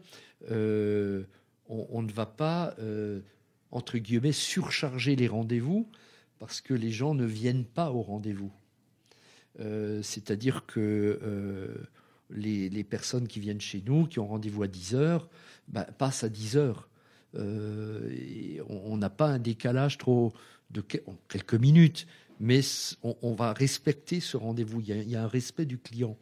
Et, et ça, c'est important. Alors après, dans les, dans les lectures, vous avez effectivement les lectures classiques euh, comme... euh, Euh, closer. non, pas Closer, mais... Paris Match. non, a pas le Paris Match. Le voici, voilà. Le voici. Oui, voici, oui. Mais et euh, bah, justement, on parlait d'horaire. euh, euh, donc, Jackie Albissard, tu as été le premier à, à Mulhouse à oser l'ouverture nocturne jusqu'à minuit. Est-ce qu'on peut re- revenir sur cet épisode marquant Oui, oui, oui. Oui, alors moi j'ai eu la chance de, de, de commencer le, le 15 février 1979 à Mulhouse. Euh, j'ai commencé avant, euh, mais c'était euh, dans le salon de coiffure de ma maman. J'ai travaillé en, Suisse et, j'ai appris qu'un local était vide. Ce local était au premier étage à Mulhouse. Il me plaisait beaucoup au niveau de la luminosité. Et donc, j'ai fait intervenir un architecte, et j'ai ouvert donc le 15 février 79. Et à cette époque, euh, il y a eu un décret qui permettait euh, aux salons de coiffure dans des villes de plus de 100 000 habitants d'ouvrir entre midi et 2. Avant, ce n'était pas possible. Avant, c'était 8h midi, 2h, 7h, et le samedi, euh, de 8h à 17h en continu. Voilà, voilà c'était tous les coiffeurs, c'était comme ça. Ce qui fait que en début de semaine, les salons de coiffure avaient une ou deux personnes en tant que coiffeur, et en fin de semaine, ils étaient à 6. Pourquoi? Parce que bah, le samedi, bah, tout le monde avait libre, hein, euh, et puis le salon était surchargé. Et, on attendait des heures pour se faire coiffer. Et donc j'ai ouvert effectivement euh, entre midi et deux, donc euh, journée continue le mardi, journée continue, non, le mercredi, le vendredi et le samedi. Et alors, particularité, euh, j'ai ouvert également le mardi et le jeudi de 14h, donc fermé le matin. Ça, c'était une nouveauté, ça n'existait pas. Euh, fermé le matin, mais ouvert jusqu'à 22h. Et euh, évidemment, toutes les femmes, les jeunes femmes, etc., qui attendaient des heures le samedi, bah, j'ai eu énormément de monde. J'ai eu tellement de monde que euh, je devais parfois, enfin surtout les, les- les- les premiers mois, téléphoner à ma mère, téléphoner à ma grand-mère euh, pour venir me donner un coup de main. Et il n'était pas rare qu'on termine euh, à 11h, minuit, le temps que, que tout le monde soit parti. C'était une folie, quoi. Et c'était légal hein, le- les, les Jusqu'à décrets, euh, 22 heures, oui. Après, après, après, je travaillais, j'avais travaillé tout seul, bien sûr. Et le- le- le- la corporation euh, des, des coiffeurs, ça, ça- Alors la corporation, évidemment, était très, euh, très, euh, je dirais, statique. hein, euh, c'est ne bougeait quand même pas trop et bah, d'autres coiffeurs ne voyaient que l'ouverture du, du- je dirais, de la, de la nocturne, ne voyaient pas que c'était fermé le matin. Je travaillais entre guillemets moins qu'eux en heures, mais effectivement, j'étais un peu visible. Je faisais beaucoup de, de publicité. Euh, voilà, donc c'est vrai que j'ai eu quelques petits euh, soucis euh, relationnels au, au départ, mais d'un point de vue légal, j'étais complètement dans les clous. Quoi.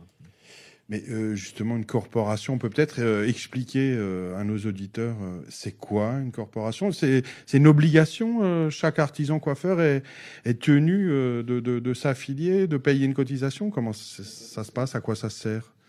Alors, la corporation, elle n'est plus obligatoire.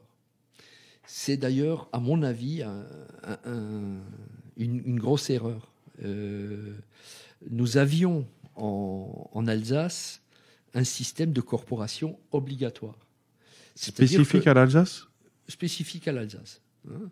Euh, et donc, euh, ces corporations obligatoires euh, nous permettaient, quand même, il faut, faut le reconnaître, d'avoir des, des représentants au niveau national qui avaient un poids. Parce que euh, la corporation étant obligatoire, tous les professionnels étaient représentés. Et donc, nous avons pu, en Alsace, mettre en place euh, des systèmes de formation, des filières spécifiques euh, à tous les niveaux, que ce soit en coiffure ou dans d'autres métiers, hein, puisque j'ai eu des fonctions entre syndicales, corporatives par la suite. Euh, J'étais président de corporation aussi. hein. Euh, je m'occupais aussi de la, partie juridique. Donc c'est pour ça que, à un moment donné, je me suis rendu compte que c'était quand même très important. Et tout ce système a volé en éclats il y a, quelques années, et euh, avec un appauvrissement, je dirais, de la représentativité des, professions. Et- mais je ne pense pas que ce soit une bonne chose. Alors c'est vrai, quand on est obligé de payer, c'est toujours cher, c'est toujours... euh, mais il y a une utilité quand même derrière. Et celle-là n'y est plus. Alors, elle existe toujours. La corporation euh, des coiffeurs existe toujours. Elle a, euh, elle a un rôle d'information. Euh, elle a un rôle aussi pour relayer les, les, ce qu'on appelle les, lignes de coiffure. euh, de, relayer aussi des informations euh, techniques. hein, euh, donc elles existent, elles existent toujours. Mais une corporation donc et une bataille politique nationale à Paris, c'est pour défendre quoi? Ces combats, ces revendications de patrons coiffeurs, ils, ils ressemblaient à quoi? Ils ressemblent à quoi aujourd'hui? Bah, Aujourd'hui, c'est essentiellement au niveau national, hein, c'est-à-dire que euh, c'est l'Union nationale de la coiffure, hein, donc euh, des, métiers de la coiffure, euh, qui représente au niveau national. Mais c'est vrai que comme les, corporations ne sont plus obligatoires, c'est de manière volontaire qu'on s'affilie à, cette organisation syndicale coiffure. Mais les, les, hôteliers- non, les restaurateurs euh, bistrotiers ont Oui. obtenu une baisse de la TVA qui partait de 20%. Je ne sais plus si c'est à 10 ou 5% aujourd'hui. Euh, bah, les- coiffeurs, vous n'avez pas réussi à obtenir une baisse de la TVA. Euh, c'est- un peu normal parce qu'il faut, il faut comprendre euh, on dépend du droit européen. Et cette baisse de TVA, ils ont réussi à l'avoir parce que euh, dans chaque pays, seul un certain nombre de, de, de baisses, entre guillemets, étaient autorisées au niveau du, du, de l'Europe. Et à partir du moment où vous avez vos, vos trois euh, secteurs de métier ou deux, je n'ai plus le nombre exact, de secteurs de métier qui ont obtenu cette baisse, bah les autres, c'est terminé. C'est plus possible. Donc même si le gouvernement dit aujourd'hui les coiffeurs euh, vont payer une TVA à 7,7, euh, 7,5 euh, ou, ou pas du tout, le gouvernement ne pourrait pas l'appliquer par rapport à, à notre, euh, notre dépendance euh, au, au niveau de l'Europe. Donc c'est la, faute à l'Union européenne. Euh, Tu Ah, pas le- L'Union européenne a apporté pe- peut-être du bon, mais a apporté dans notre métier beaucoup de mal, beaucoup de mauvais. Euh, dans le sens où euh, nous avions euh, des, un métier qui était très structuré, avec un apprentissage de trois ans, avec une formation donc CAP. Aujourd'hui, elle est de deux ans. Pourquoi? Tout simplement parce que euh, quand nous avons adhéré à, l'Union européenne et que le droit a, uniformisé un peu les métiers, euh, en Italie, il n'y avait pas de CAP, il n'y avait pas de brevet professionnel, il n'y avait pas de brevet de maîtrise, il n'y avait rien. C'est-à-dire vous étiez coiffeur quand vous travailliez pendant cinq ans en salon coiffure. Vous aviez d'office coiffeur, vous aviez le droit d'ouvrir un salon. Donc il n'y avait rien. Euh, D'autres pays, euh, l'Allemagne était structurée un peu comme nous, etc. Donc il a fallu niveler. On ne pouvait pas dire aux Italiens, vous allez avoir trois ans de cours pour arriver à ça. Brevet professionnel, deux ans, etc. Et donc, euh, le niveau a été abaissé. C'est-à-dire, on a demandé moins de choses. Mais parallèlement, le niveau a peut-être augmenté en Italie et en Allemagne. Voilà. Mais ça veut dire que les pays qui étaient euh, un petit peu en avance et qui avaient une structure avec des professionnels bien formés, bah, ne l'ont plus aujourd'hui. Eh bien, salut à tous et à toutes. Aujourd'hui, on se retrouve pour une nouvelle vidéo. Cette fois, c'est sur un, jeu spécial, les gars.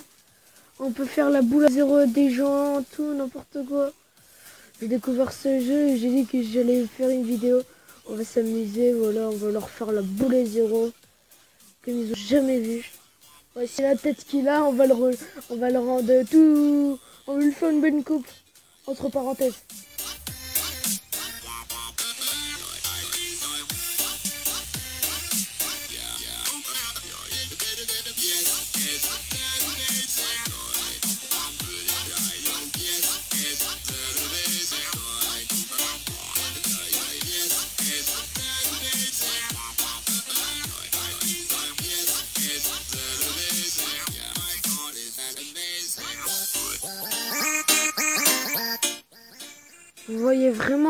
Qu'il a. Franchement, c'est trop n'importe quoi.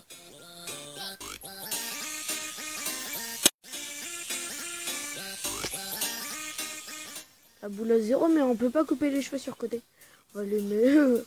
Wow On va essayer les différentes moustaches. Mais euh, justement, euh, si euh, des jeunes au chômage, et Dieu sait s'il y en a, surtout à la ZUP, sont motivés par ce métier de coiffeur, Comment ça se passe? Est- Est-ce qu'il faut d'abord leur, leur conseiller euh, d'y aller? Est-ce qu'on manque de main d'œuvre on, on manque euh, d'apprentis dans les salons de coiffure? Non, la, la- la coiffure, on a toujours eu une chance extraordinaire. C'est un métier quand même très féminin. Euh, donc, on, on a, on, on a toujours eu énormément de, de demandes en coiffure, énormément. Euh, Le, le problème que nous avons aujourd'hui, c'est plus un problème de, de, de- de volonté de travail. C'est quelque chose qu'on retrouve, euh, je dirais, de manière récurrente dans beaucoup de métiers. Euh, j'ai un jour fait travailler une, apprentie, je lui ai fait enrouler euh, un, rouleau de permanente. voilà. Nous, on a un métier manuel, hein, donc je veux dire, ça vient pas tout seul. Faut, faut faire. Hein, faut, faut, faut- faut faire, faut faire, puis à un moment donné, ça vient. Et puis, je faire re- re- rouler ce, refaire ce, cet enroulage euh, plusieurs fois parce que euh, il y avait une inclinaison qui n'était pas bonne, il y avait une, euh, une, euh, une tension qui n'était pas bonne, une direction qui n'était pas bonne. Donc, j'ai fait refaire à chaque fois. Au bout de la quatre ou cinquième fois, elle me fait, elle souffle et puis elle fait, c'est du travail. Voilà. Je, je crois que ça résume. On, on a un métier qui est extraordinaire.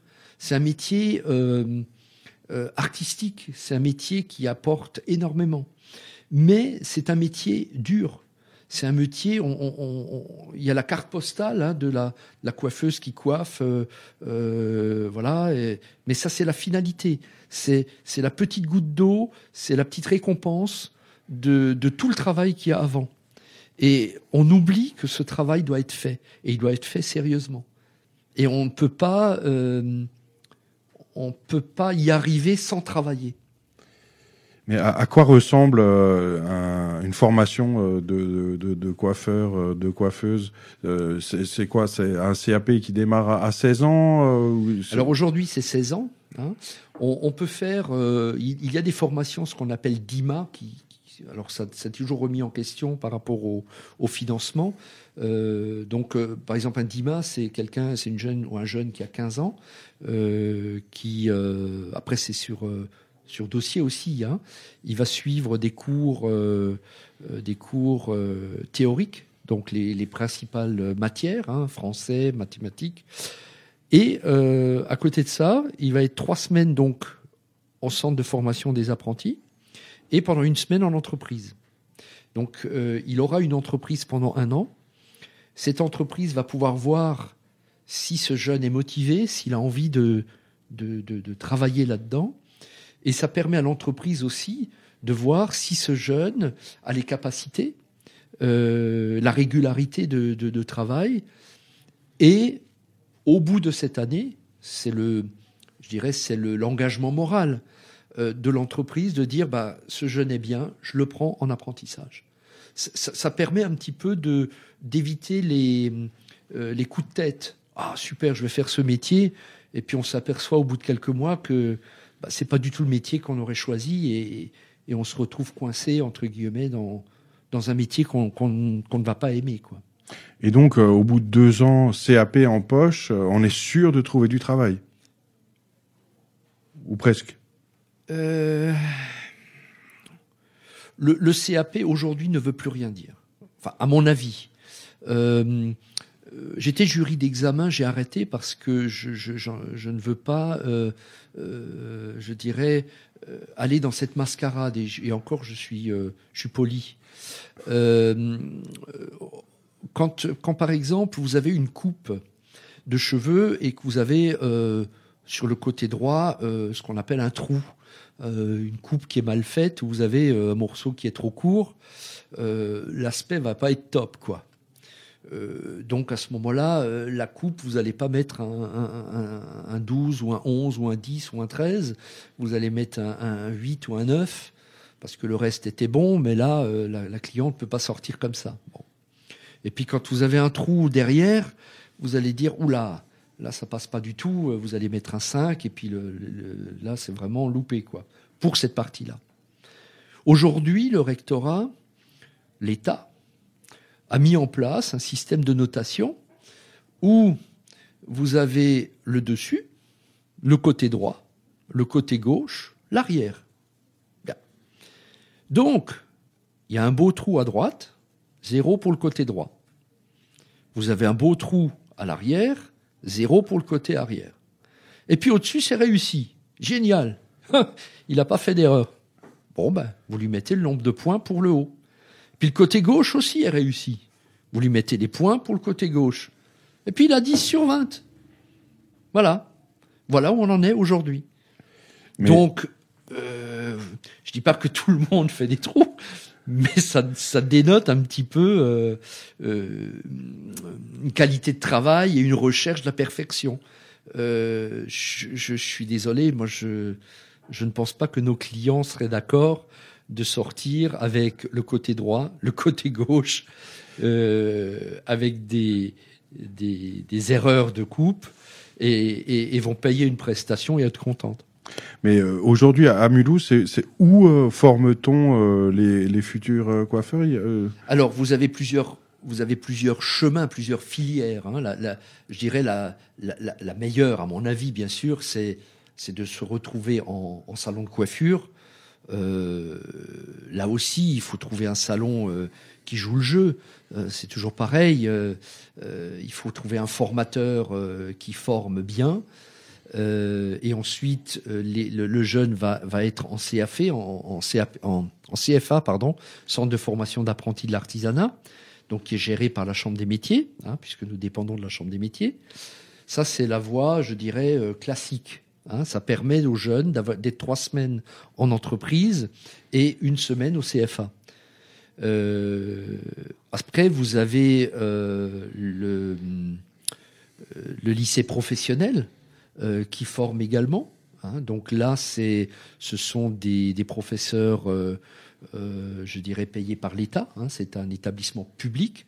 Et là, les jeunes vont être en salon dans l'établissement, mais c'est, c'est pas un salon euh, de coiffure euh, ville. hein. mais Ils on vont- peut, on peut aller euh, en tant que Mulhousien, on peut aller se Mm, faire. Alors c'est sur dossier, hein, de toute façon c'est sur dossier, donc vous, on peut pas se présenter, je, je viens, merci, au revoir.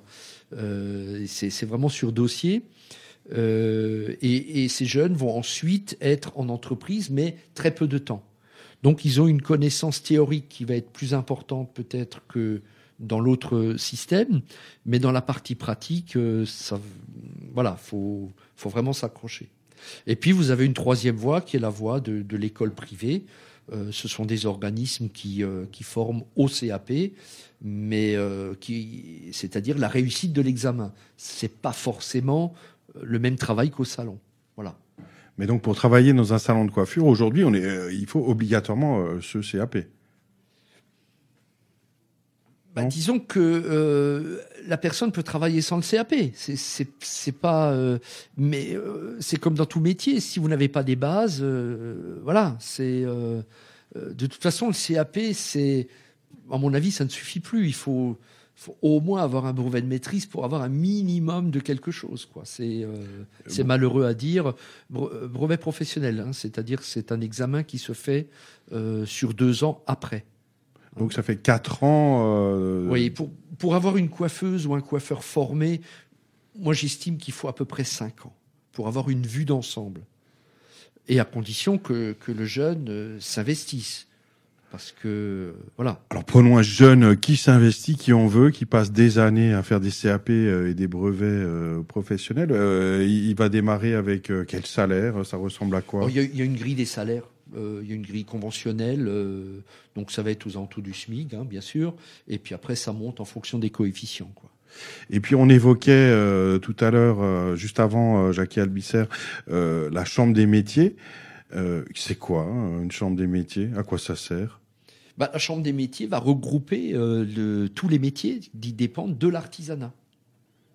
Donc, elle va représenter au niveau national euh, bah, tous les métiers manuels, euh, les métiers qui dépendent de l'artisanat, comme la Chambre de commerce qui va représenter euh, des gens qui font du commerce.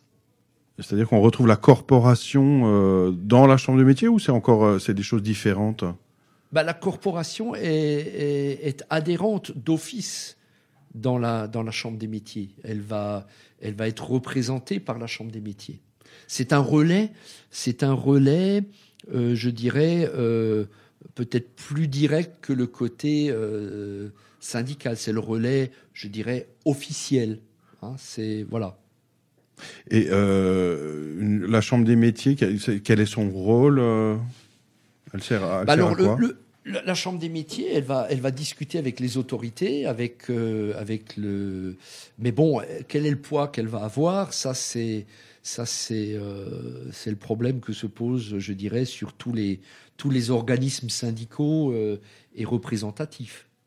En tout cas, la Chambre des métiers à Mulhouse, elle est facile à trouver. hein. Tous les jeunes de Mulhouse ou presque y passent deux ou quatre fois par jour. C'est porte jeunes. hein. D'ailleurs, il y a de jolies vitrines. Et j'imagine que les artisans euh, coiffeurs en profitent euh, euh, régulièrement pour mettre en avant leur métier. Vous êtes bien sur Radio MNE, un entretien au long cours avec Jackie Albisser, une vie de coiffeur, un- une pause musicale et on se retrouve euh, dans quelques instants. T'aurais pu prévenir avant, je te l'aurais fait, moi j'avais le temps. Ton coiffeur te connaît mal, chaque fois ta face il te la ravale. T'aurais pas pu le dire avant, deux, trois, mais je sais pas bien méchant. Ton coiffeur est original, t'as vu ta tronche, on dirait un os à moi. La prochaine fois que t'y vas, je te le dis tout de suite, tu ne me reverras pas, j'aurais pris la fuite. T'aurais pu prévenir avant, j'aurais pas fait venir mes parents. Ton coiffeur est pas normal, t'as vu ta coupe, c'est un scandale. Si seulement tu l'avais dit avant, je t'aurais dissuadé à temps. Après, tu t'étonnes que je râle, mais t'as rien à changer pour carnaval. La prochaine fois que t'y vas, je te le tout de suite, tu ne me reverras pas, j'aurais pris la fuite.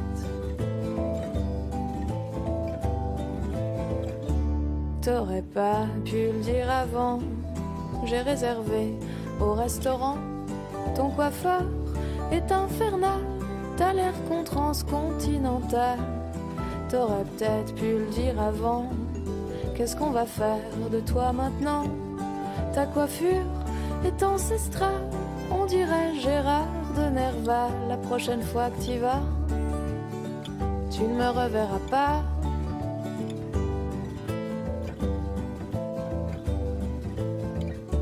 J'aurais dû le dire autrement, l'insinuer un peu plus gentiment.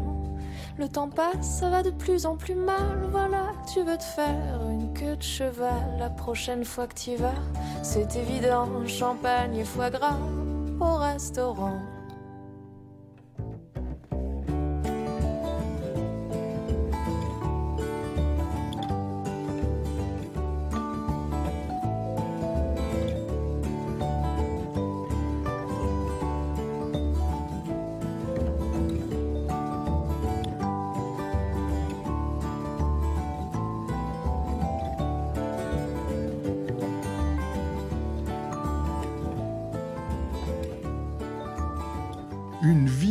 Coiffeur avec euh, Jackie Albisser, euh, invité spécial de Radio MNE pour nous raconter, à l'occasion des 80 ans du salon de coiffure familiale, euh, toute une vie de cheveux. Et oui, et peut-être aussi la possibilité de faire le tour du monde, de voyager.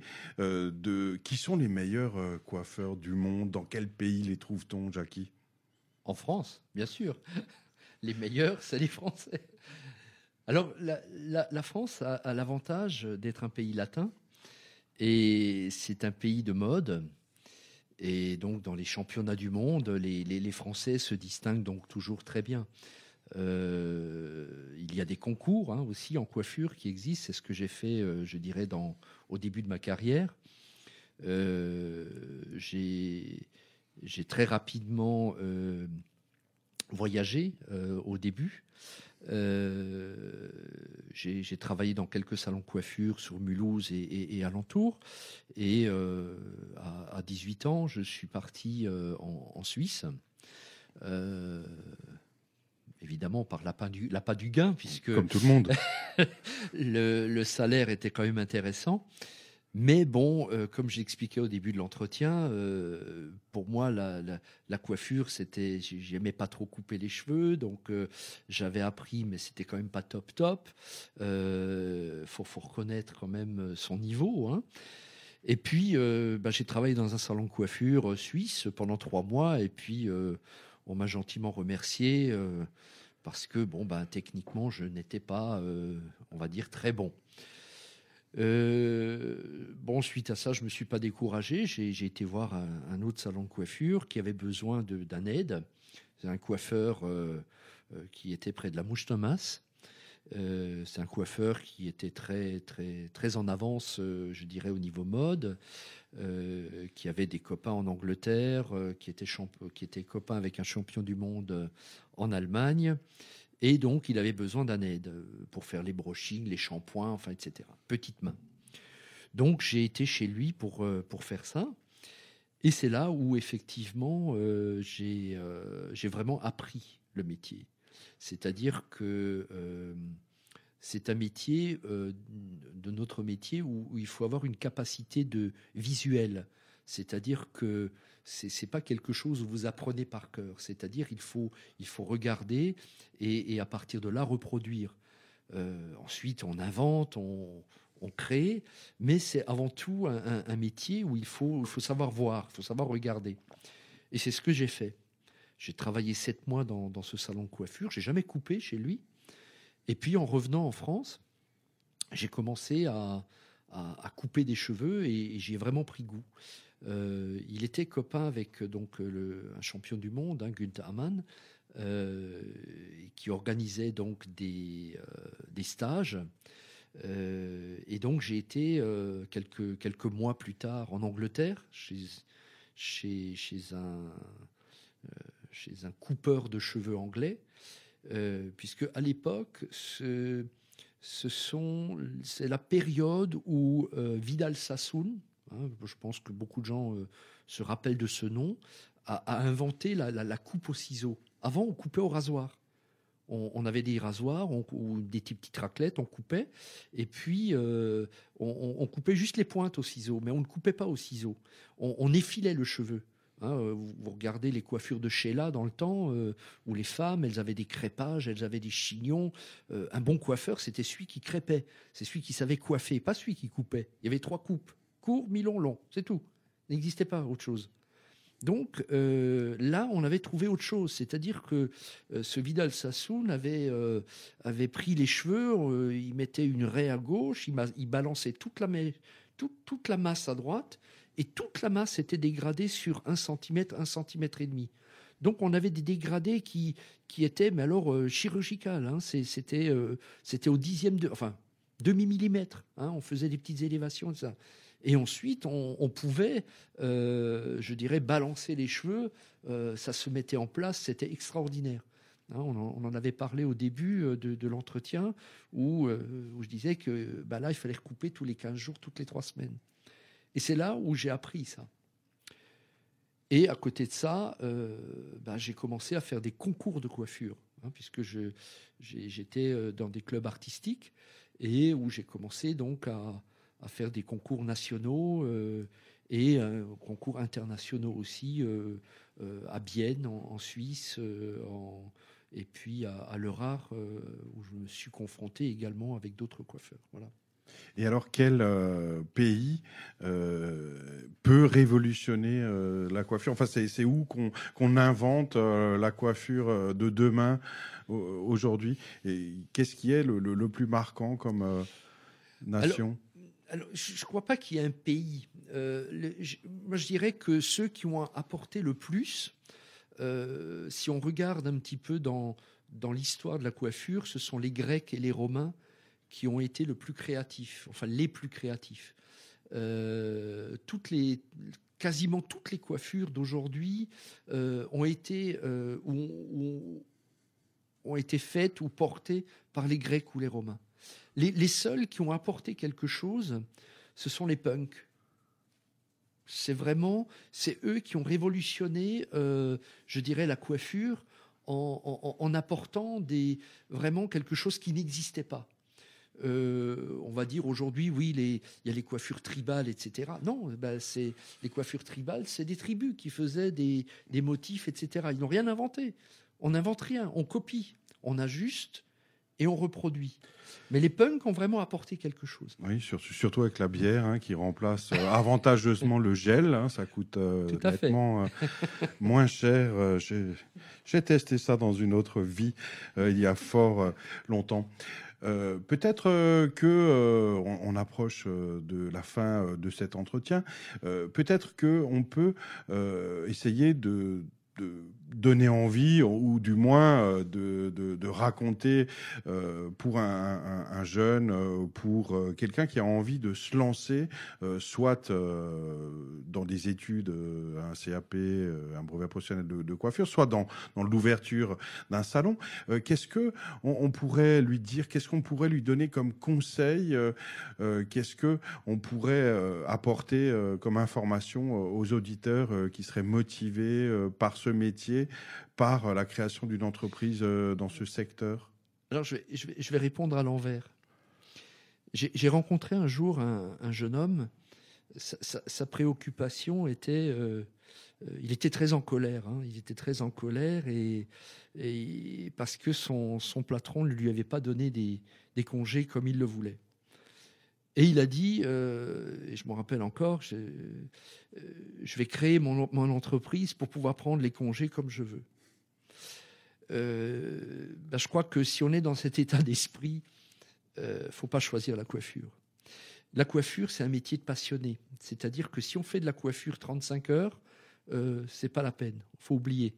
Il, il faut, il faut vraiment, il faut vraiment avoir une envie de, de travailler, une envie de s'entraîner. C'est dur, mais euh, il y a la coiffure commerciale, mais il y a également l'artistique. Euh, il y a les, les modèles, il y a les concours, il y a, ce n'est pas possible si on n'est pas passionné. Euh, bien sûr, dans un salon, on va, on va être entre guillemets aux 35 heures, mais ça ne suffit pas. Il faut, à côté, on travaille, on se remet, euh, on se remet sur le, on remet le métier sur le, euh, je n'ai plus le, terme exact du, du, du- de, cette, de cette expression. On remet son métier d'ouvrage sur son métier euh, pour pouvoir avancer. Et, c'est vrai que si on n'a pas cette passion-là, euh, faut pas choisir la coiffure. En plus, ça change. Il n'y a rien d'établi. Euh, la mode change, donc demain, on va peut-être revenir aux coupes au rasoir. Donc il faut réapprendre à couper au rasoir. On va peut-être revenir à des coiffures plus crêpées. Regardez les Américains. Vous avez déjà vu les émissions américaines?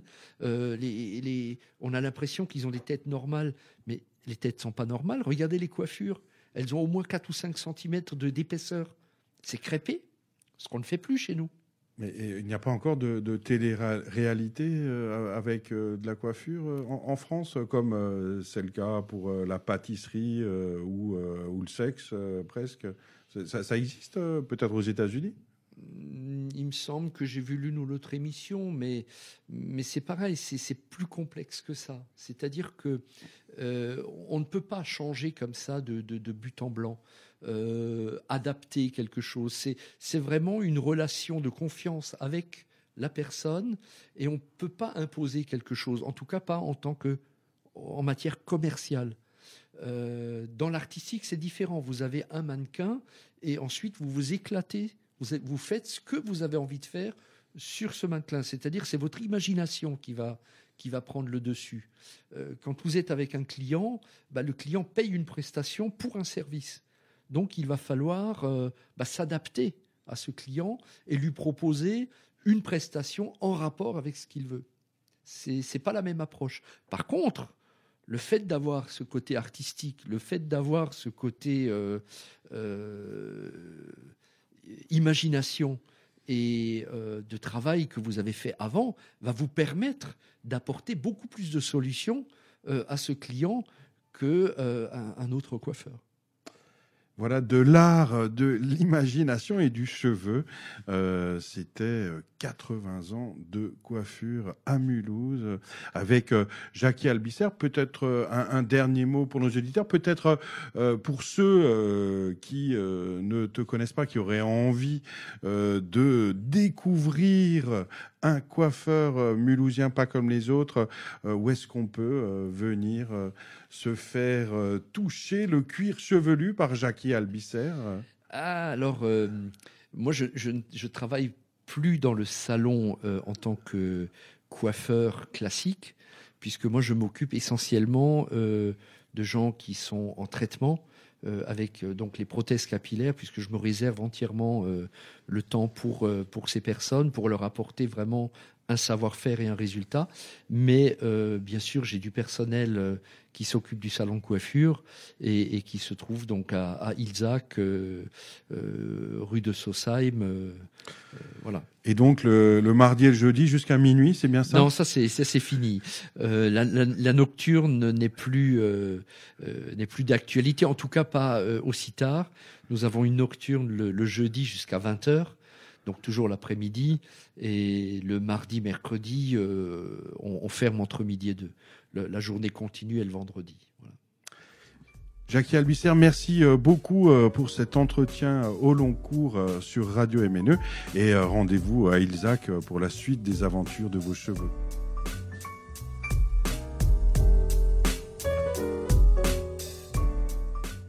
Sup, guys? Aujourd'hui, c'est un grand jour. C'est vraiment énorme ce qu'on va faire ensemble. Du grandiose, de l'extraordinaire. Et nécessaire. Très nécessaire. Je vais me teindre les cheveux en rose. C'est real, guys. C'est real. Qu'est-ce qu'il y a? T'as vraiment pas pensé à moi, hein? Yo, moi aussi, j'allais avoir les cheveux roses! Radio MNE 107.5.